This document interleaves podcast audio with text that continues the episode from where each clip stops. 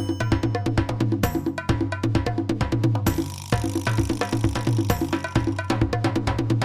Dzień dobry, witamy Was serdecznie w nowym odcinku Zombie vs. Zwierz, ale nie takim do końca nowym, tylko odcinku specjalnym, więc nie wstrzymujcie oddechu. To jeszcze nie jest nasz wielki powrót, tylko mamy odcinek specjalny. Cześć, Kasia. Cześć, w ogóle dobrze, że dobrze, że rozmawiamy, bo już zapomniałam w ogóle z kim ja ten podcast nagrywam. Warto rozmawiać. Tak, warto rozmawiać. Byliśmy w kinie i to, i to na tym samym filmie, ale każdy z nas był w innym kinie. Tak, i y, zebraliśmy się tutaj, żeby omówić film Solo, czyli y, Solo Gwiezdne Wojny Historie. Taki jest pełen tytuł polski. To znaczy, pełen tytuł polski jest Han Solo, Gwiezdne Wojny Historii, ponieważ doszli do wniosku, że jak zostawią samo Solo, to nikt nie zrozumie o co chodzi. Samo Solo, więc tak. ten. Y, jak, jak pewnie słyszycie, omawiamy ten film parę dni po premierze, dobrych parę, czy kiedy była premiera? Czy nawet paręnaście dni po premierze? Wydaje mi się, że, że, że jesteśmy jakieś dwa, trzy do trzech tygodni po premierze. Nie, nieważne, więc to chyba trochę sugeruje, że chyba żadne z nas nie podeszło do niego z takim niesamowitym entuzjazmem, żeby od razu nagrać odcinek po prostu po powrocie. No i w związku z tym, że minęło trochę czasu, to zakładam też, że nasze omówienie będzie w pełni spoilerowe, więc jeżeli komuś bardzo zależy na tym, żeby nie słyszeć, co się dzieje w filmie, bo go jeszcze na przykład nie widział, no to, to zapiszcie sobie gdzieś w zakładkach ten odcinek i wróćcie do niego, kiedy już będziecie mieli film nadrobiony, bo bo nie będziemy się patyczkować i wydaje mi się, że omówienie tego filmu bez spoilerów byłoby bardzo trudne, zwłaszcza w kontekście jednego dość kontrowersyjnego wątku, który się tam pojawia. Więc wszystkich żegnamy tych, którzy nie chcą spoilerów, a, a my już od tej pory y, nie będziemy się cackać i wszystko będziemy y, mówić, będziemy wszystko, co nam przyjdzie do głowy. No. Tak, a jeszcze na koniec, jeśli zastanawiacie się, czemu omawiamy ten film jednak z pewnym opóźnieniem, co świadczy może trochę o tym, że nie wywołał w nas jakiegoś takiego wielkiego entuzjazmu,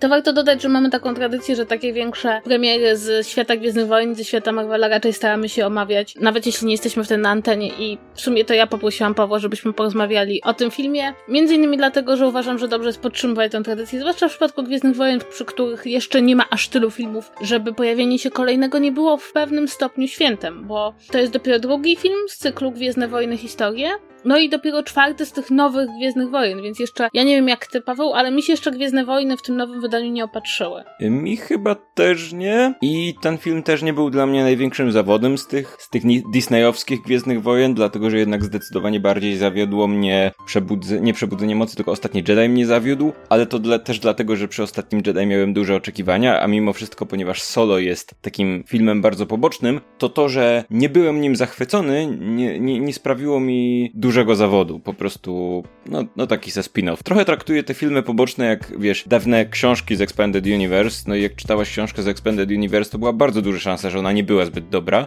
ale mimo to jakby nie wpływało to na mój odbiór Gwiezdnych Wojen jako takich, tylko no, no to była taka gorsza książka i trochę traktuję te poboczne filmy jak takie Expanded Universe, jak takie właśnie książki, które niekoniecznie muszą być dobre i chociaż Rogue One bardzo mi się podobał, chociaż też jakby nie był do końca tym, czego oczekiwałem, ale zaskakująco mi się podobał, w tej formie, którą film dostarcza, no to przy okazji solo, hmm, no ciężko jakoś tak. W sensie z pewnych względów, między innymi dlatego, że nie nastawiłem się na to, że ten film będzie dobry i przygotowałem się w swojej własnej głowie na pewne jego wady, nie bawiłem się w kinie źle nie wyszedłem z niego z takim poczuciem, że ale to był tragiczny film, ale go nie cierpię, czy coś takiego. Nie, no jakby wyszedłem z takim, no okej, okay, ale jednocześnie miałem takie wrażenie, że ten film był mi do niczego niepotrzebny i wręcz mam wrażenie, że w dużej części już go zapomniałem, bo, bo tak bardzo, jakby w trakcie jego oglądania okej okay się bawiłem, po czym wyszedłem z niego i tak pomyślałem sobie, że gdyby tego filmu nie było, to kompletnie nie, nie czułbym, że coś straciłem, czy że, że nie, nie zobaczyłem jakiegoś ciekawego fragmentu Świata Gwiezdnych Wojen, czy czegoś takiego. No właśnie, ja też byłam bardzo bardzo zaskoczona tym, jak bardzo ten film, mimo że on też mnie nie zachwycił, zupełnie po mnie spłynął. I też mam wrażenie, że ja mia miałam nadzieję, że to będzie troszeczkę tak, bo czasem się tak zdarza z filmem, że film ma taką niezbyt entuzjastyczną kampanię marketingową i powiedzmy sobie szczerze, w przypadku Solo, jeśli porównamy to, co się działo w przypadku Solo z tym, co się działo w przypadku innych Gwiezdnych Wojen, no to zdecydowanie ta kampania marketingowa była ograniczona, no ale potem ludzie oglądają film i robi się taki fajny, taka fajna dyskusja. Ludzie mają jakieś mocne przemyślenia, mocne uczucie. W przypadku Solo było tak, że nawet jeśli ktoś ktoś na przykład wyszedł z kina i napisał u siebie na Facebooku, że Solo to jest najfajniejszy film z nowych Gwiezdnych Wojen, jaki widział, to nie odczuwamy potrzeby wchodzenia w jakąś polemikę, dyskutowania, dowiadywania się, dlaczego czuję tak, a nie inaczej, ponieważ to jest taki film, który, co mnie bardzo zaskakuje, bo ja uwielbiam postać Hanna Solo, zupełnie mnie nie obszedł. I zastanawiam się dlaczego, to znaczy, czego w nim zabrakło, co sprawiło, że w sumie film o postaci bardzo popularnej i na przykład, no nie wiem, przeze mnie bardzo lubianej, właściwie tak równie dobrze mogłoby go nie być. I jest mi strasznie trudno właściwie do końca uchwycić, co o tym zdecydowało. To znaczy, bo to nie jest bardzo źle zagrany film, to nie jest bardzo źle napisany film, tylko właśnie nie jestem w stanie dobrze przeszpilić, gdzie zrobiono błąd, który sprawił, że tak jak na przykład po obejrzeniu Rogue One mam takie wrażenie, okej, okay, mam jakąś nową perspektywę na, na wszystko, co się działo potem i wcześniej i w ogóle na tą galaktykę, tak po wyjściu solo miałam takie, no właśnie trochę tak jak po przeczytaniu książki z cyklu Gwiezdnych Wojen, które to książki czytałam namiętnie, ale nigdy jakby nie wpływały za bardzo na moją wizję tego, kto jest kim i, i jak się realnie potoczyły losy bohaterów, o ile rozumiesz, o co mi chodzi. Wiesz co, myślę, że to jest kwestia scenariusza do tego filmu, że to była historia, która składała się z elementów, które w sumie na papierze mogły się wydawać ciekawe, ale w sumie żaden z nich nie był ciekawy i tak naprawdę mam, mam problem z tą historią na bardzo wielu poziomach. Zaczynając od tego, że mam momenty, w których jest kompletnie nielogiczna, poprzez to, że i to chyba jest największy problem, że to jest historia, która jakby ma, to jest taka checklista wszystkich charakterystycznych elementów związanych z Hanem i to jest tak, że po, po obejrzeniu tego filmu ma się wrażenie, że w ciągu tych, nie wiem, kilku dni, w, w trakcie których dzieje się akcja filmu, yy, zdarzyły się wszystkie rzeczy, które definiują Hanna Solo. Han Solo, yy, okej, okay, to, było, to było tam lat, kilka lat wcześniej, ale Han Solo w tym filmie dostaje swoje nazwisko, Han Solo poznaje Czubakę, Han Solo daje mu ksywkę, Czubaka zostanie, y, jakby dostajemy genezę tego, że jest oficerem, czy drugim pilotem Sokoła Millennium, dostajemy genezę tego, że Sokół Millennium ma dziwny przód, dostajemy genezę komputera Sokoła Millennium, jakby dostajemy genezę cholernego miotacza y, Hanna Solo, jakby dostajemy genezę każdej rzeczy, to jest taka checklista, łącznie z tymi takimi najbardziej znanymi y, wątkami w, w rodzaju tego, dlaczego Han strzela pierwszy, albo czy nie strzela pierwszy, albo nawet to trzeba było wyjaśnić, co to było to te 12 perseków, czy coś tam, jakby o co chodzi. Film wyjaśnia każdą rzecz, a jednocześnie wszystko to jest takie pozbawione, dla mnie pozbawione emocji w jakimś, to, to jest takie właśnie jakby, o, pa, pamiętacie tę rzecz? To jest ta rzecz, którą kojarzycie z tą postacią, to ci ją pokażemy, bo zastawianie czegokolwiek w wyobraźni jest, jest yy, niepotrzebne i film dodatkowo jeszcze ma taki, taką drugą nogę, którą jest teasowanie wydarzeń, które już znamy.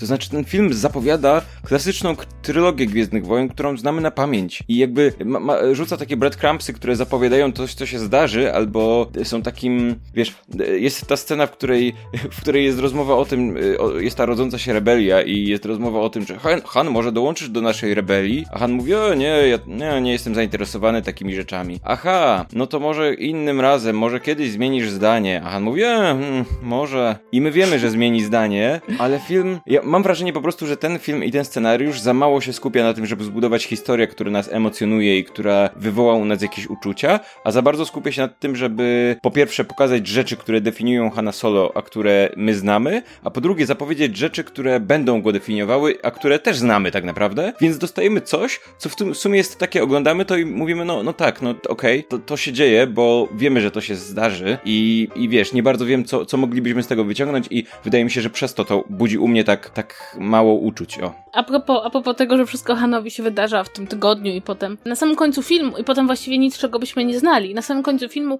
Han Solo tak wspomina, że są jacyś tam przestępcy wielcy na Tatooine. I muszę powiedzieć, że ja mam teraz taką wizję, jak się ten film skończył, że po prostu Han Solo poleciał pracować dla Jabby i potem już mu się nic nie przydarzyło. I on tylko w kółko opowiadał tę historię, bo miał tylko jeden ekscytujący tydzień w życiu. A poza tym był takim, wiesz, szmuglerem, któremu zwykle się nie udało przewieźć ładunku. Więc on jakby wracał do tych... On nie, on nie miał nigdy wielkich przygód, on miał jedną przygodę, do której wracał. To jest moje taki, wiesz, headcanon. No to tak by wynikało z tego, co się dzieje w tym filmie. No właśnie, nie? że tak, rzecz, która mnie tutaj na przykład osobiście zanerwowała, to jest to, że są takie elementy w biografii Hanna Solo, które mi się zawsze wydawały bardzo ciekawe. Jak na przykład to, że ogólnie od powieści już wiemy, że Han Solo był w tej imperialnej akademii, tak? Mhm. No i jeśli weźmiemy charakter Hanna Solo i to, czym jest imperium i to, jak imperium traktuje swoich e, żołnierzy, no to i, i to, że wiemy, że Han Solo wyleciał z imperialnej akademii, to zawsze mi się wydawało, że to był jeden z takich najciekawszych elementów, które można byłoby opowiedzieć. To znaczy bohatera, który jakby jest elementem systemu, z którym potem będzie walczył, jak do tego systemu nie pasuje. I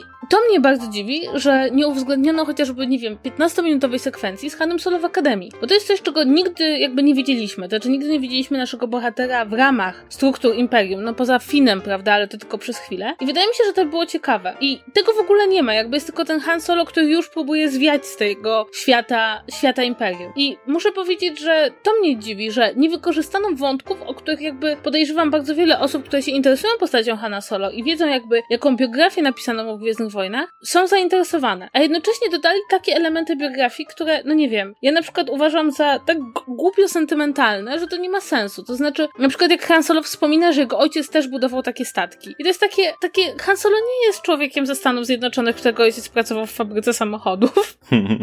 to to jest dokładnie ten wątek, więc to jest jedna z tych rzeczy, która mnie tak jakby zdziwiła, jak oglądałam ten film, że mając jakby już napisane pewne wątki, które są ciekawe, ich nie wykorzystano. I właśnie to, że ani razu nie pokazano nam Hana w akademii, czy Hana, nie wiem, uczącego się pilotować, to jest jedna z tych rzeczy, która mnie jakoś, nie wiem, osobiście bardzo ubodła, bo miałam wrażenie, co, jakby czekając na ten film, miałam wrażenie, że to może być w nim najciekawsze. Dużo ciekawsze niż cokolwiek innego, co się może wydarzyć. No, jest tam taki wątek, że Tobias, czyli Woody Harrelson, jego postać, wyciąga Hana z, z wojska, bo, bo jakby sam jest tam jakimś przypadkowym typem, który się po prostu prostu przebrał za żołnierza po to, żeby coś tam ukraść, czy coś w tym rodzaju, ale wyobrażam sobie, jak ciekawszy byłby ten wątek, gdyby to było na przykład tak, że poznajemy Hana, dowiadujemy, oglądamy to, w jaki sposób on dołącza do Akademii, w jaki sposób i jest faktycznie żołnierzem, a faktycznie Beckett jest jakimś jego dowódcą, który to jednak z jakiegoś powodu decyduje odejść i, i to jakby w pewien sposób kreuje tę postać, w sensie Hana i kreuje te ich relacje, że to, to była dłuższa znajomość niż to, że jesteś moim mentorem, bo spotkałem cię na polu bitwy i rozmawialiśmy przez trzy minuty, więc teraz będziesz moim mentorem przez najbliższy tydzień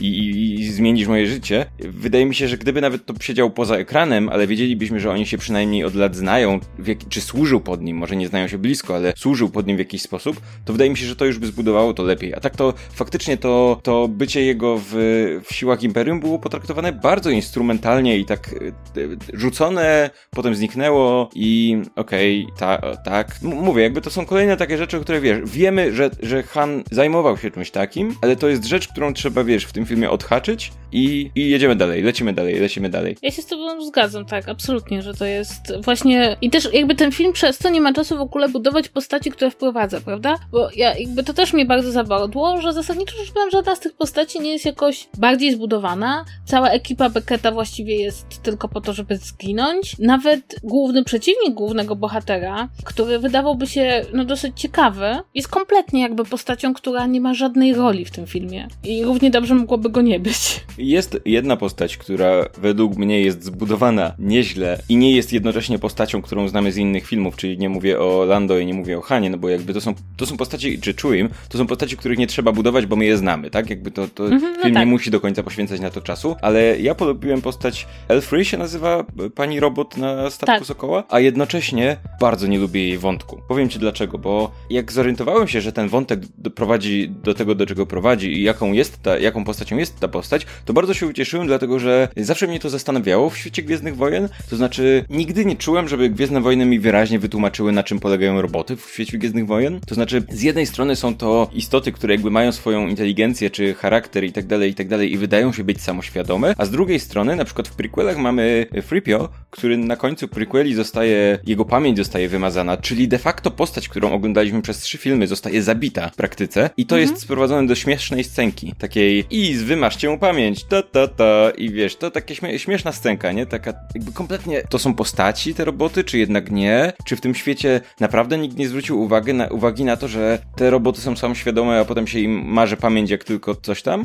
Więc jakby poruszenie tego wątku wydawało mi się na papierze ciekawe, ale nie mam pojęcia, co oni próbowali z tym zrobić, bo z Elfrey wyszła w zasadzie parodia czegoś takiego i ja nie mam pojęcia, co ten film próbował mi powiedzieć. Czy on próbował się wy, wyśmiewać z y, ruchów emancypacyjnych? Czy on próbował, jakby sprowadził cały ten wątek do żartu i takiego czego. Y, nie wiem, czy wiesz, co ja próbuję powiedzieć. Ja się z Tobą zgadzam, dlatego że to, jak się traktuje roboty, jest bardzo ważne z perspektywy filmów, które jakby są później się wydarzyły, prawda? Chociażby z perspektywy relacji Luka i R2D2, czy Paul i BB-8. I ja miałam taką nadzieję, że może w tym wątku powiedzą nam, jak te relacje się układają, a ostatecznym rozrachunku wynika, przynajmniej dla mnie, wynika z tego, że próba emancypacji robotów jest śmieszna. Znaczy, że robot, który uważa, że roboty powinny być niezależne, jest robotem, który jest w dużym stopniu szalony i trzeba mu byłoby dawno wymazać pamięć, ponieważ on źle funkcjonuje. Czyli jakby pragnienie wolności byłoby usterką, co jest, powiedziałabym, dosyć niepokojące. Z drugiej strony zastanawiam się, czy oni w jakiś sposób nie próbowali nawiązać do tego, że z tego co ja rozumiem, nikt nigdy nie wymazał pamięci Artuditu i być może dlatego Artuditu jest taką niezależną robocią jednostką,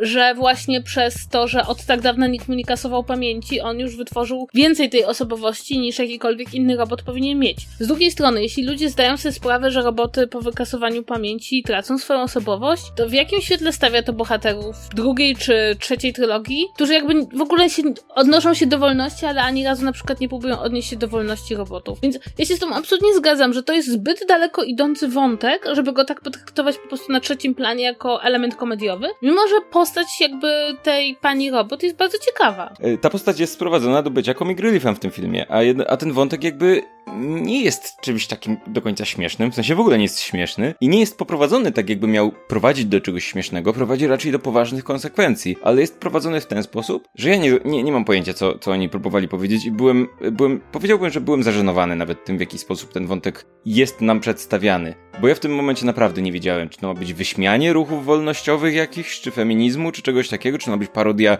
feministki, czy, czy o co, co się dzieje? Nie, nie, nie bardzo rozumiałem, co się dzieje. Ale dobra, chyba poświęcamy za dużo czasu temu wątkowi. Co, co dalej? Co jeszcze? Jakie masz inne wnioski? Ja się bardzo zawiodłam Lando w tym filmie. I też, żeby było jasne, Lando jest fenomenalnie zagrany i jest kilka takich ujęć, w których po prostu Lando jest tak bardzo Lando, że nie może być bardziej Lando, ale on w tym filmie jest niepotrzebny. Jego obecność w tym filmie jest absolutnie długoplanowa, on tak naprawdę jest tylko z boku. E, jakby interakcje między nim a Hanem są właściwie w większości kompletnie pozbawione jakiejś takiej iskry. Jest trochę dowcipów. I właśnie przypadek Lando to jest dla mnie najbardziej w tym filmie przypadek tej postaci, która się musi pojawić, bo Han Solo zna Lando Calrissiana, ale z drugiej strony film nie jest w stanie znaleźć dla, niej, dla tej postaci takiej roli, żeby móc nam o niej powiedzieć coś naprawdę fajnego, czego byśmy wcześniej nie wiedzieli, bo wiemy, że Lando jest szulerem, wiemy, że lubi pelerynki, wiemy jakby, że jest człowiekiem, który się zawsze wszędzie znajdzie, jest uroczy, ale tak naprawdę jakby doskonale pokazuje właśnie, że ten film tylko układa elementy, które znamy wcześniej, ale boi się być kreatywny. Boi się nam powiedzieć o bohaterach czegoś, czego o nich nie wiemy,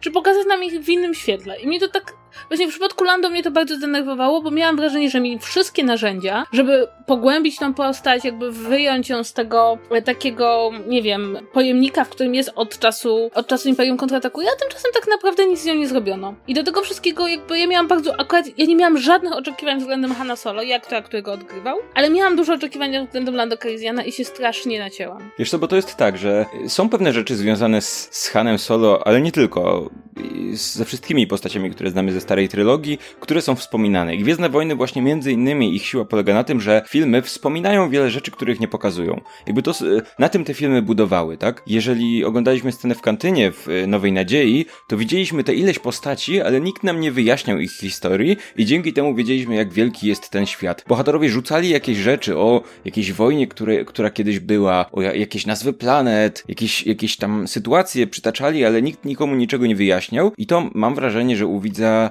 nakręcało wyobraźnię i, i pokazywało jakby skalę tego świata i, i sugerowało tę skalę tego świata. I mieliśmy kilka takich rzeczy związanych z Hanem. Na przykład był tam wątek Hana i Lando i to było takie, ok, wiemy, że oni się znają, wiemy, że przyjaźnią się, ale z drugiej strony obaj uważają, że Sokół należy do nich i w jakiś sposób wiemy, że Han go wygrał, ale Lando twierdzi, że go ukradł i nie wiemy do końca o co chodzi. I co ten film robi? On nie pogłębia nam tych postaci, tylko po prostu bierze te rzeczy, które my znamy właśnie, które są zasugerowane nam i które mogliśmy sobie dobudować w wyobraźni i nam je pokazuje i wyjaśnia, co ani nic nie dodaje do tych postaci, no bo wyjaśnia nam rzeczy, które już jakby znaliśmy, ale jeszcze zabiera tym wszystkim sytuacją tę ich taką, taką nutkę tajemniczości, że nie do końca wiedzieliśmy, co to znaczy, nie wiedzieliśmy tak naprawdę, czy Han, jakby wyobrażam sobie, że Han, Han mógł ukraść tego sokoła, a wyobrażam sobie też, że mógł go zupełnie na legicie wygrać, a Lando uważa, że on go ukradł, bo obaj są szulerami i oszustami i, i obaj, obaj są takimi postaciami, że obaj mogą kłamać.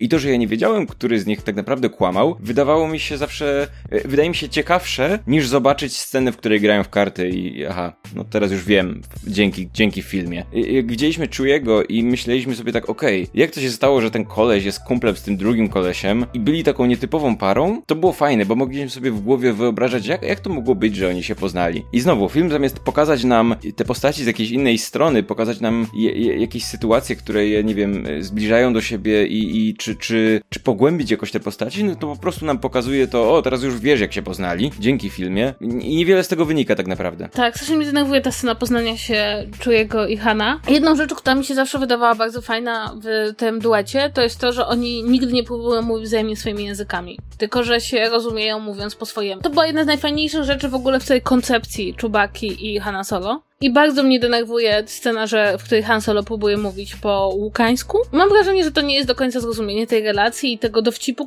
i tego, że właśnie, że oni się dogadują, każdy mówiąc w swoim języku. Zresztą przyznam szczerze, że w jednej z książek jest opis tego, że, znaczy to są takie książki o młodości Hanna Solo, które są bardzo marne, no ale ogólnie to jest taki opis tego, że Han Solo wychował się na statku, na którym wychowała go pani Łuki właściwie, że on ją traktował trochę jak matkę i potem jak trafił do Akademii Imperialnej, to widział jak jak ktoś się znęca nad czubaką, który tam był pojmany i go uratował i za to wyleciał z Akademii Imperialnej. I muszę powiedzieć, że to jest moim zdaniem dużo lepsza wersja ich spotkania i to jest mój headcanon. Przyjmuję headcanon z książek, bo to, co zobaczyłam, mnie strasznie rozczarowało. Jakby było takie strasznie dziwne, plus łuki jedzą ludzi? Od kiedy? Znaczy jakby to też, mnie, to też mnie trochę zdziwiło. Ale chciałabym porozmawiać o wątku, który moim zdaniem jest najsłabszy i najbardziej ciąży temu filmowi, to znaczy to jest ten wątek romantycznej miłości. Bo to jest taki tak strasznie stereotypowe i tak strasznie, ja nie wiem, czy ty to widziałeś, ale dla mnie Emilia Clarke, która gra tą ukochaną Hanna Solo i Alden, nazwiska, którego nie jestem w stanie wymówić, oni w ogóle moim zdaniem to się nie pasują, grają obok siebie, a do tego wszystkiego mam dosyć tego, takiej motywacji, że skoro kiedyś byliśmy w sobie zakochani, to jeśli spotkamy się wiele lat później i jesteśmy już zupełnie innymi ludźmi, to zasadniczo rzecz biorąc, po dwóch godzinach to uczucie jest dokładnie takie samo. Wydaje mi się, że to jest taki strasznie leniwy sposób pisania tego typu wątków, plus tak naprawdę nie do końca w ogóle dowiadujemy się, co się stało z tą dziewczyną. Ona służy tylko po to, żeby Han Solo miał motywację do swoich działań. I nie wiem, mam wrażenie, że to wyjątkowo słaby wątek jest i on dla mnie przynajmniej bardzo rzucał cieniem się na cały film. To ja znowu mam inaczej, w sensie ja nie wiem jaki jest podział wśród ludzi, może ktoś nam napisze w komentarzach, ale mi ten wątek nawet nie tyle nie przeszkadzał, co ja odebrałem trochę inaczej i mi się podobał.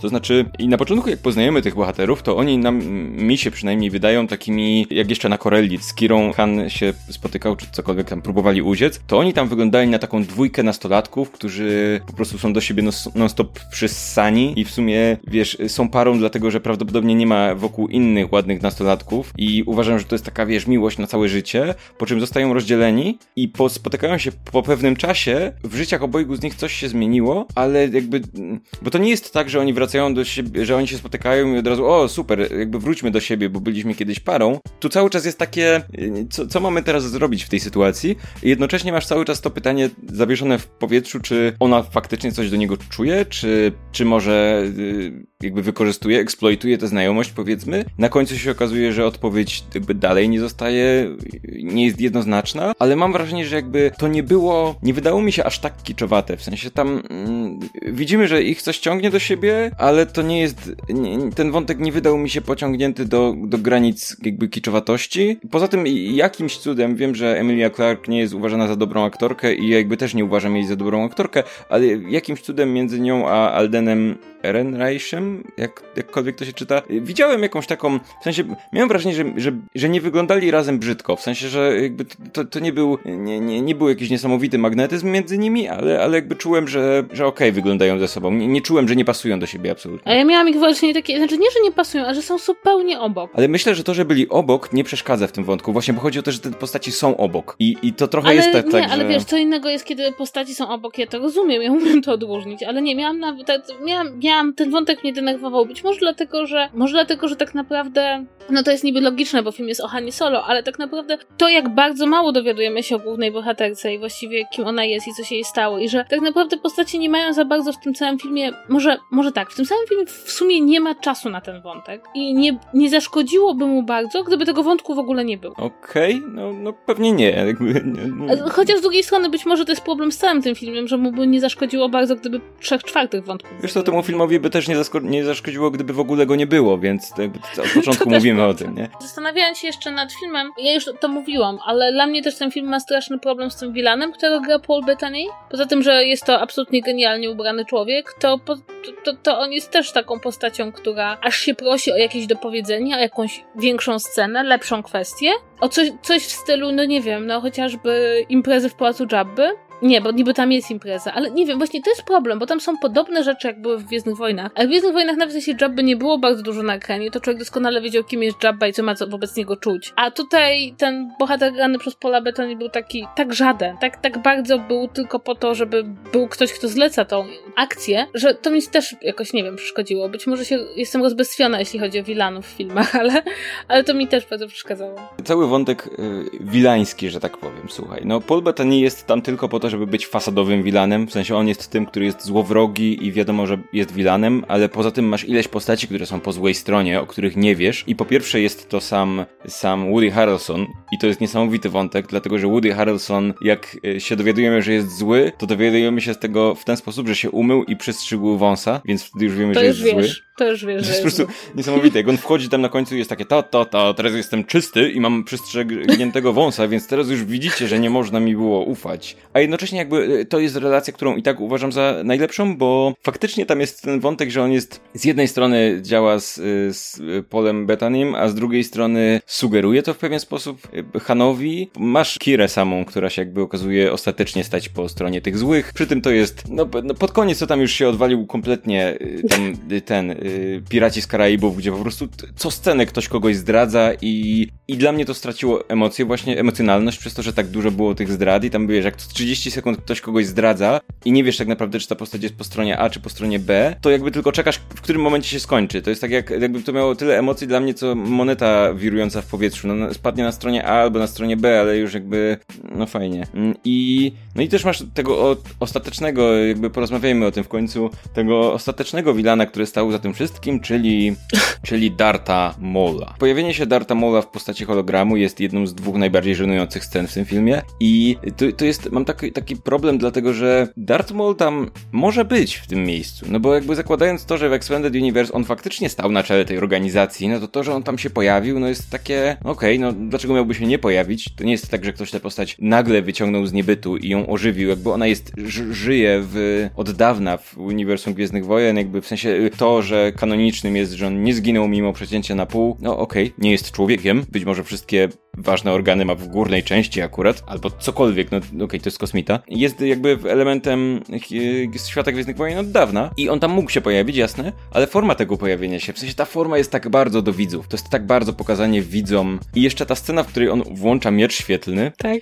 Y, I, i tylko po to, żeby widzowie na ekranie, którzy nie skojarzyli y, kto to jest, wiedzieli, a to jest ten koleś, który miał podwójny miecz świetlny, a nie jakiś jego brat, kuzyn, czy cokolwiek takiego. To jest kompletnie bez sensu. No i okej, okay, no to, to, jest scena, która chyba strasznie wszystkich zażenowała. Nie wiem, może ty, ty, może ty potrafisz powiedzieć, dlaczego ona jest taka żenująca, bo ja nawet nie potrafię do końca wyrazić, poza tym mieczem świetlnym, nieszczęsnym, włączonym dla, do, do widza w zasadzie, dlaczego, czy chyba, że ty w ogóle odebrałeś, że to jest super, że, że fajnie. Nie, nie, znaczy, ja myślę, ja myślę, że to są kilka, jest kilka rzeczy. Jedna z nich jest taka, że nawet jeśli Darth Maul, który został przepołowiony na pół, ale przeżył, jest kanoniczny, to nie znaczy jeszcze, że ktokolwiek uważa, że to nie jest żenujący pomysł pomysł. Ożywianie bohatera, który został przecięty na pół i wpadł w wielką przepaść. Druga rzecz, wydaje mi się, że to, to jest, przynajmniej ja tego bardzo nie lubię, kiedy wprowadza się coś, co jest potencjalnie bardzo cool i bardzo fajne, ale tak naprawdę wymaga znajomości, powiedzmy, serialu czy rzeczy z Extended Universe. Bo to jest tak, że z jednej strony to jest fanservice i wyłącznie fanservice, dlatego że z punktu widzenia widzów, którzy nie są tak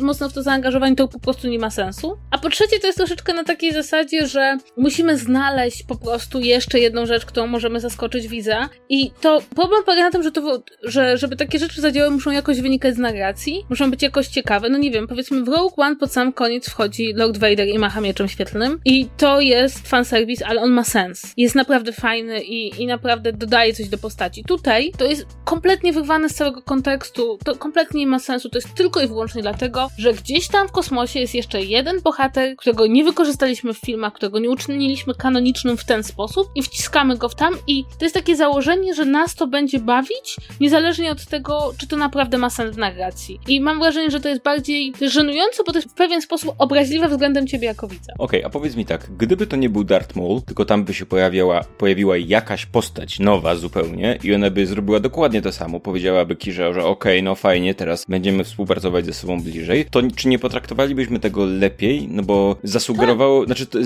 założyli, założyłbym, że w tym momencie to jest zapowiedź czegoś kolejnego, że być może w kolejnych filmach ta postać się będzie pojawiać i, i zacznie, zaczęlibyśmy się zastanawiać, kto to jest, z, za czym stoi i jakie są jego motywacje i to nie byłoby coś ciekawego, a w momencie, w którym to jest Darth Maul, to sam fakt, że tę postać znamy, kompletnie zmienia optykę. Nie masz takiego wrażenia? Ja absolutnie się z tym zgadzam, chociaż też zastanawiałam się przez chwilę, co by było, gdyby tam się na przykład Jabba pojawił. I mam wrażenie, że też bym to przyjęła lepiej, niż kiedy to się pojawia Darth Maul, który, gdyby to była zupełnie nieznana mi postać, to bym była bardzo zaintrygowana. To znaczy miałabym takie poczucie, okej, okay, otwieramy wszechświat, tak? Dodajemy kogoś, kogo nie znam. Zresztą mam wrażenie, że to też jest ten problem i to bardzo solo na to cierpi, że te filmy, które miały być to Star Wars Legends, czy Star Wars Story, miały poszerzać wszechświat, tak? A tymczasem tak naprawdę Han Solo pokazuje, że wszystko, co się w nim dzieje, jest tak naprawdę związane ze sobą i nie ma nic, co by się działo poza tym. To znaczy, nawet kiedy Han Solo kradnie paliwo dla jakiegoś bossa, to ociera się o Dartha Maula i ociera się o rebelię, tak? Mhm. Nie zostajemy wypuszczeni nawet na, na krok od tego głównego centrum wydarzeń, co stawia pod znakiem zapytania w ogóle sens tych stories, tak? To znaczy, które miały jakby nam pokazywać to, czego nie widzieliśmy i co się działo zupełnie gdzie indziej. Wiesz co, no a pamiętaj, że kolejny film, który jest zapowiedziany, to film o Boba Fecie, który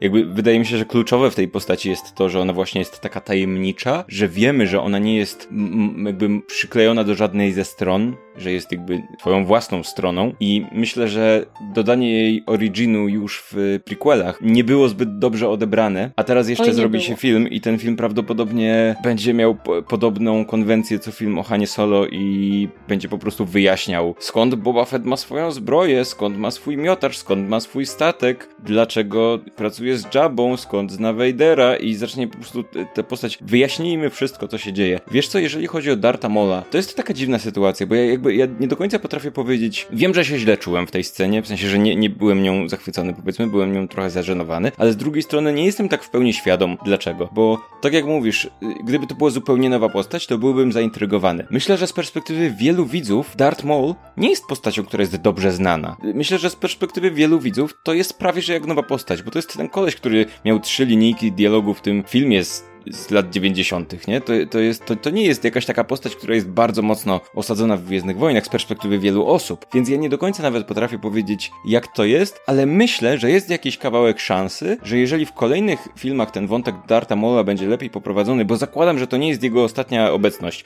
Zakładam, że on jest Nickiem Furym, zresztą to jest też yy, teoria, którą ma, miał i Cabot, że on nie, przepraszam, Łukasz Stelmach, że, że yy, Maul jest Nickiem Furym tego, tych Gwiezdnych Wojen, powiedzmy, i być może, nie wiem, być może się po jakieś, pojawi jakiś film o Maulu albo o złych bohaterach, może Gwiezdne Wojny dostaną swój Suicide Squad czy coś w tym rodzaju, to byłoby na pewno ciekawsze niż, niż dotychczasowe yy, Gwiezdne Wojny historie. Je, yy, myślę, że ten wątek może się jeszcze jakby retroaktywnie u mnie odratować, powiedzmy, obecność Darta Maula, może nie ta jedna scena, ale obecność Darta Maula, a raczej nie wyobrażam sobie, żeby uratowała mi się inna scena, o której chciałem powiedzieć, czyli to, jak Han Solo dostaje przydomek, czy też nazwisko Solo.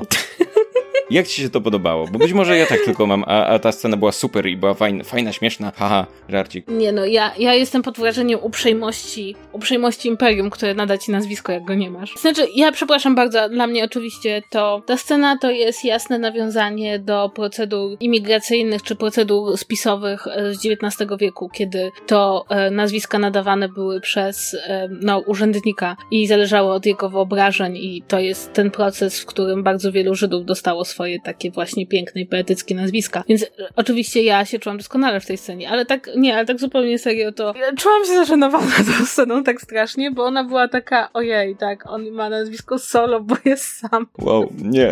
Mhm. Znaczy, że nie przed z kolegą, bo nazwisko Duo. Han Duo, tak, no jakby, o Jezu. Ale teraz zaczniemy, że Leia lubi grać na organach, więc... Nie, nie wiem, nie, nie, nie mam pojęcia. A poza tym, przepraszam cię bardzo, dlaczego Han Solo, który pamięta swojego ojca i czym się ojciec zajmował, nie pamięta swojego nazwiska? Mhm, okej, okay. no racja, okej. Okay. To nie ma Być sensu. może nie było nazwisk w tym świecie, czy cokolwiek takiego. Mógłby powiedzieć, nie wiem co to jest nazwisko, na Koreli nie mamy nazwisk. To, to jest kolejna taka scena, która na papierze nie, nie potrafi nawet powiedzieć, dlaczego jestem nią zażenowany. Jakby gdyby to dotyczyło jakiejś innej zupełnie postaci, z którą nie mam emocjon emocjonalnej relacji, której nie znam dobrze i dostałbym coś takiego, to byłoby, no okej, okay, no, no dobra, fajnie, whatever. Ale jakby w tym momencie problem polega na tym, że bierze się Hanna Solo, postać, która jest bardzo, bardzo, bardzo znana, kultowa i tak dalej, i tak dalej, i zaczyna się w jednym filmie wyjaśniać każdą, każdą, każdą rzecz, która jest charakterystyczna dla tej postaci. I jakby najbardziej dla mnie bolesną rzeczą w tym filmie było wyjaśnienie całego Castle Run i na czym to wszystko polegało. Ja okej, okay, ja wiem, że to wyjaśnienie gdzieś tam było w ramach uniwersum, pojawiło się gdzieś, jakby była, była ta teoria, dlaczego, dlaczego Lukas pomylił jednostkę czasu z jednostką odległości. Powiedzmy sobie że to była pomyłka, tylko po prostu potem ją retroaktywnie załatano, wyjaśniając te historie z, z tymi skokami i tak dalej, i tak dalej. Ale cały ten Castle Run i ten wątek, który wspomina Han w filmach, to było takie coś, że mogliśmy się zastanawiać, czy to jest naprawdę, czy może ten koleś przechwala się temu dziadkowi i temu farmerowi, żeby zapłacili mu za transport. I za każdym razem, jak Han o tym wspomina, to zastanawiamy się, czy to jest prawda. I teraz w tym filmie dowiadujemy się, że to jest prawda i na czym to dokładnie polegało. I hej, jakakolwiek tajemniczość czy, czy legenda wokół Hana Solo, papa, teraz już wszystko będzie, wiesz, na czarno na białym i wszystko będzie wyjaśnione, pokazane i jakby ograb, ograbiono Hana z tej całej swojej tajemniczości i tego takiego klimatu, tego, że nie wiemy, co w nim tak naprawdę jest do końca prawdziwe, nie wiemy skąd się wziął, nie wiemy tak do końca kim jest i o co chodzi temu kolesiowi. Ale to jest prawda, że jakby w ogóle ten film nie rozumiał, że nie wiedzieć dla, dla fana to jest dobra sytuacja i że jakby to dopowiedzenie jest sprzeczne z interesem jakby tego budowania tego wszechświata, że może dopowiedzieć pewne sytuacje, których sobie fani nie wyobrażali, tak? Ale kiedy dopowiadasz to, co już wiedzą, no to właśnie czegoś ich ograbiasz. I słuchaj, skoro już jakby wydaje mi się, że będziemy powoli zmierzać ku końcowi, to bym chciała jeszcze podjąć jeden temat, który jest dla mnie bardzo ważny i podejrzewam, że możemy tu się bardzo różnić. Chodzi o to, że ja po tym filmie się przekonałam, że przynajmniej dla mnie Han Solo to jest Harrison Ford. I nie mówię, że aktor, którego wybrano, Alden, trudnego nazwiska, źle grał, bo uważam, że to jest dobry aktor, przystojny, ja bardzo mu kibicuję, widziałam z nim kilka filmów, ale jednak jak on zagrał Hanna Solo, to ja sobie nagle uświadomiłam, że przynajmniej dla mnie bardzo dużo cech Hanna Solo to są jednak cechy Harrisona Forda. Jego sposób grania, jego sposób mówienia, jego pewna nonszalancja, która moim zdaniem nie jest elementem gry, nie jest elementem tej jednej postaci, tylko pojawia się w jego wszystkich rolach. I bardzo mocno sobie uświadomiłam, że jednak mimo, że aktor nie jest zły i że go lubię, to jednak dla mnie Han Solo bez Harrisona Forda to nie będzie nigdy to samo. I jakby ja nie jestem tak bardzo przywiązana do każdej postaci i ka jakby każdego połączenia aktora i postaci. Jestem sobie w stanie wyobrazić bardzo wiele postaci, które lubię w wykonaniu danego aktora, które sprawdziłyby się w wydaniu innego aktora. Uważam, że na przykład kto inny mógłby grać Indiana Jonesa, ale akurat w przypadku Hanna Solo ten film niesamowicie uświadomił, że Han Solo to jest Harrison Ford. To nie mam zdania na ten temat. Nie, nie widziałem, y, nie, nie szukałem w Aldenie y, Harrisona Forda, nie widziałem też go, w sensie nie, nie mam wrażenia, że to była rola, która była zagrana tak, żeby udawać kogoś innego, ale też jakby nie czułem cały czas czegoś takiego, że kurczę, to jest jakiś przebieraniec, cosplayer, który udaje Hanna Solo. Bardzo szybko łyknąłem to jako no inny okres w życiu tej postaci, no wygląda inaczej, no filmy tak działają. I, i nie, nie miałem czegoś takiego, żeby mi jakoś brak Hanna, Harrisona Forda mocno przeszkadzał w tym filmie. I to nie był ten sam Han Solo, którego znam ze starej trylogii czy z y, siódmej części, ale, ale też jakby trochę nie oczekiwałem, że to będzie ten sam Han Solo i polubiłem tę postać jako inną interpretację tego samego bohatera, młodszą i tak dalej, i tak dalej. Jakby nie, nie, nie czułem się jakoś uświadomiony w kwestii, ale być może też dlatego, że Han Solo nie jest moją, może nie, nie jest moją ulubioną postacią, ale nie był dla mnie nigdy tak ważny jak na przykład postać e, Obi-Wana, czy, czy w ogóle, czy Luka, czy kogokolwiek takiego. Zawsze Han Solo był, nie miałem aż tak dużego powiązania z Hanem Solo, czy przywiązania do Hana Solo, żeby, żeby być... Ale widzisz, bo na przykład fakt, że Obi-Wana grał Alec Guinness i grał młodego Obi-Wana Iwan McGregor, mi nie przeszkadza. Dla mnie to jest ciągle ta sama postać. A tu miałam jednak wrażenie, że to nie jest to samo, więc dlatego o tym mówię, bo nie jestem jakby wyjściowo przywiązana do koncepcji, że jeden aktor może grać tylko jedną rolę, to znaczy, że jedna rola należy tylko do jakiegoś aktora. A tu miałam tak bardzo mocno poczucie, że to jednak, że to jednak jest tak mocno zrośnięte u mnie, przynajmniej u mnie, w głowie, że, że jakby emocje, które czułam do Hanna Solo się tutaj u mnie nie pojawiły. Wiesz co, myślę, że to może wynikać z tego, że Obi-Wan stary i Obi-Wan młody to jest jednak znacznie większa różnica wieku i niż Han w czwartej części i Han w, w w swoim solowym filmie I, i być może z tego to wynika, w sensie wydaje mi się, że Iwan McGregor mógłby się zestarzeć do bycia Guinnessem, nie? I z pewnymi operacjami plastycznymi powiedzmy, ale nigdy nie wiesz, jak, jak życie pod dwoma słońcami Tatooine wpływa na twoją cerę, na czy twoją cerę. coś takiego, więc mógł, ale mógł się zestarzeć do bycia Guinnessem, więc jakby okej, okay. tutaj myślę, że to jest takie, że te postaci, jakby te dwie interpretacje są dość daleko od siebie, a mimo wszystko Hans czwartej części i Hans Solo są yy, blisko, są na tyle blisko siebie, że, że wydaje mi się, są bardziej takim bezpośrednim porównaniem. Ale to też myślę, że to jest bardzo indywidualna kwestia. Mi po mnie ten film na tyle spłynął, że to też po mnie spłynęło trochę i jakby miałem takie, okej, okay, whatever. Um, okej, okay, to co, zbliżamy się chyba do podsumowania. Moje podsumowanie jest takie, że okej, okay, to nie jest dobry film. To jest, to, to jest film, powiedziałbym wręcz, że niedobry. Momentami dialogi tam są, jakby to nie mówiliśmy o tym, ale dialogi tam momentami są absolutnie koszmarne i jest w nim pełno takich dziur, że siedzisz i zastanawiasz się, o co chodziło w tym wątku, o co chodziło w tym planie, dlaczego ta postać tak się zachowała, co się w ogóle dzieje, dlaczego nikt z nikim nie rozmawia. Jak są jakieś ciekawe wątki, to w większości to są wątki czy postaci, które na papierze są spoko, ale potem się orientujesz, że nic nie wnoszą, albo są to wątki, które wyjaśniają rzeczy, którym nie szkodziło to, że nie były wyjaśnione. Myślę, że nikt z fanów nie oczekiwał, że film mu pokaże, dlaczego Soku Millennium ma dziurę z przodu, w sensie tą wyrwę, taką, taką szparę, albo y, co to znaczy Castle Run, albo jak Han zdobył swój miotacz, to, to myślę, że to nie były oczekiwania wobec tego filmu, więc on spełnia oczekiwania, których nikt nie miał, mam, mam takie wrażenie, i w efekcie jest filmem, który nie tylko nic nie wnosi, ale wręcz w pewnym stopniu zabiera jakąś taką tajemniczość, czy element tej legendy, który jest wokół Hanna Solo i który narósł tak naprawdę w ciągu tych kilkudziesięciu lat, odkąd ta postać się po raz pierwszy na, pojawiła na ekranie. Według mnie nie robi niczego, co, co jest dla widza wartością dodaną, przy tym sam sam proces oglądania był dla mnie, no wiesz, no statki kosmiczne latały, strzelali się, było parę zabawnych scenek, był Glover, który jest uroczy w tej roli i, i mm, tam ładni ludzie byli na ekranie, więc jakby sam w, sam w kinie oglądając ten film bawiłem się chyba w miarę okej, okay, biorąc pod uwagę zaniżone wymagania, ale ostatecznie wychodząc doszedłem do wniosku, że chyba wolałbym, żeby tego filmu po prostu nie było. I wolałbym w głowie mieć swoją własną wersję tej historii, swoje własne wyobrażenia na temat tych przedstawionych wydarzeń, a wręcz mam wrażenie, że dalej będę miał, bo ten film jakby przedstawia je w tak bardzo właśnie niebudzącym u mnie emocji, w tak bardzo niebudzący u mnie emocji sposób, że nie czuję, żeby te rzeczy, które były przedstawione, stały się teraz w mojej głowie jedyną wersją tych wydarzeń. Mam wręcz wrażenie, że zobaczyłem czyjeś wyobrażenie na temat historii Hanna Solo i wszystkich tych rzeczy, które go kreują jako postać. I jest to wyobrażenie osoby, która bardzo przyziemnie do tego podeszła. I więc okej. Okay. jeżeli jeszcze nie byliście, a usłyszeliście cały ten odcinek, to według mnie nie ma po co, szczerze mówiąc. Znaczy ja byłam, jedna rzecz, która mnie naprawdę jakby zawiodła, bo jednak mimo wszystko dotychczas, nawet, nawet w przypadku prequeli, nawet w przypadku prequeli, Wychodziłam z filmu z e, Świata Gwiezdnych Wojen z takim poczuciem, że chcę o nich rozmawiać. Że one coś tam we mnie obudziły i, i że to są takie troszeczkę inne filmy niż wszystkie. I Rogue One tego nie zaburzyło i byłam bardzo szczęśliwa z tego powodu. Niestety Han Solo to zaburzył. To znaczy to był taki film, że wyszłam z niego i takie miałam takie okej, okay, mech.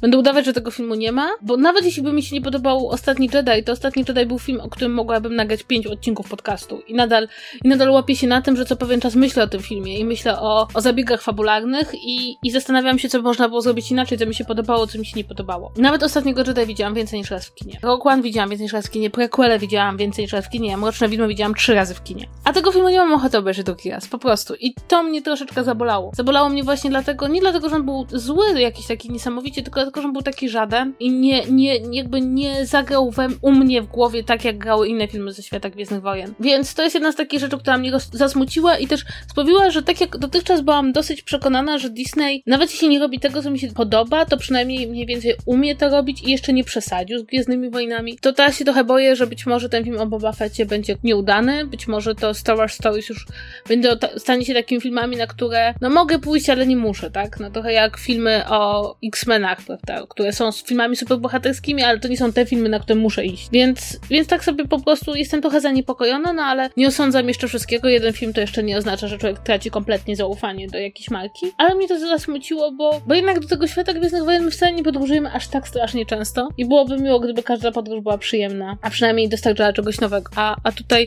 to był taki, nie wiem, codzienny przejazd autobusem do zapomnienia. Wiesz to, y, y, to nie jest tak, że ten film mnie boli, ale trochę uświadomił mi to, że Gwiezdne Wojny wcale nie muszą być jakąś niesamowicie wyjątkową sprawą. Bo jakby do tej pory znaleźliśmy Gwiezdne Wojny głównie z tego, że wracały raz na jakiś czas po latach i czekało się na te kolejne epizody, a teraz dostajemy filmy, te poboczne, które są trochę właśnie jak książki, spin-offy, jakieś takie y, mniej ważne historie w formie właśnie Expanded Universe książek czy czegoś takiego. I myślę, że ten film mi, nawet ten pierwszy Rogue One, pierwszy z tych, pierwsza z tych historii, też była pierwszą historią, więc wszyscy się zastanawiali, jak to będzie wyglądać. Ten film jakby był ciekawy, bo był trochę inny niż pozostałe, był w nieco innej konwencji, inaczej zrealizowany troszkę, nie miał napisów na początku i tak dalej, i tak dalej. Han Solo już nie jest takim filmem, który jest, jest ciekawy, bo jest pierwszy ze, pierwszym ze spin-offów, więc sprawia to, że okej, okay, jest, jest trochę żaden, ale jednocześnie i uświadamia mi Han Solo, że Gwiezdne Wojny w kinie niekoniecznie muszą być specjalną rzeczą. I to z jednej strony jest troszkę smutne, bo fajnie jakby były specjalną rzeczą, ale z drugiej strony może po prostu trzeba się nastawić tak, że te Gwiezdne Wojny z numerkiem są tą specjalną rzeczą, a te pozostałe są po prostu filmem, na który można iść, a niekoniecznie trzeba. I zresztą, jak patrzy się na wyniki finansowe filmu Solo, to wynika z tego, że wiele osób uznało, że niekoniecznie trzeba zobaczyć ten film w kinie. Okej, okay. i co, to tyle od nas w tym odcinku? Tak, tak, to chyba więcej chyba nie mamy do powiedzenia i tak opowiedzieliśmy wam bardzo dużo. Za, idziemy zamilknąć na, na, na najbliższy czas i powrócić z kolejnym sezonem dopiero, tak? Tak, zaglądajcie na podsłuchane.pl, tam są inne podcasty, które realizujemy, dzieją się tam różne rzeczy i będzie też wkrótce kilka nowych rzeczy fajnych, więc zaglądajcie na podsłuchane.pl, a tymczasem my wracamy odpoczywać, a potem wracamy do Was z kolejnym sezonem podcastu. Obserwujcie nas w social mediach, żeby się dowiedzieć, kiedy dokładnie pojawi się pierwszy odcinek i to tyle od nas na dziś. Trzymajcie się, niech moc będzie z Wami i, i tak dalej, i tak dalej. Pa, pa. Żyjcie długo i prosperujcie. Cześć.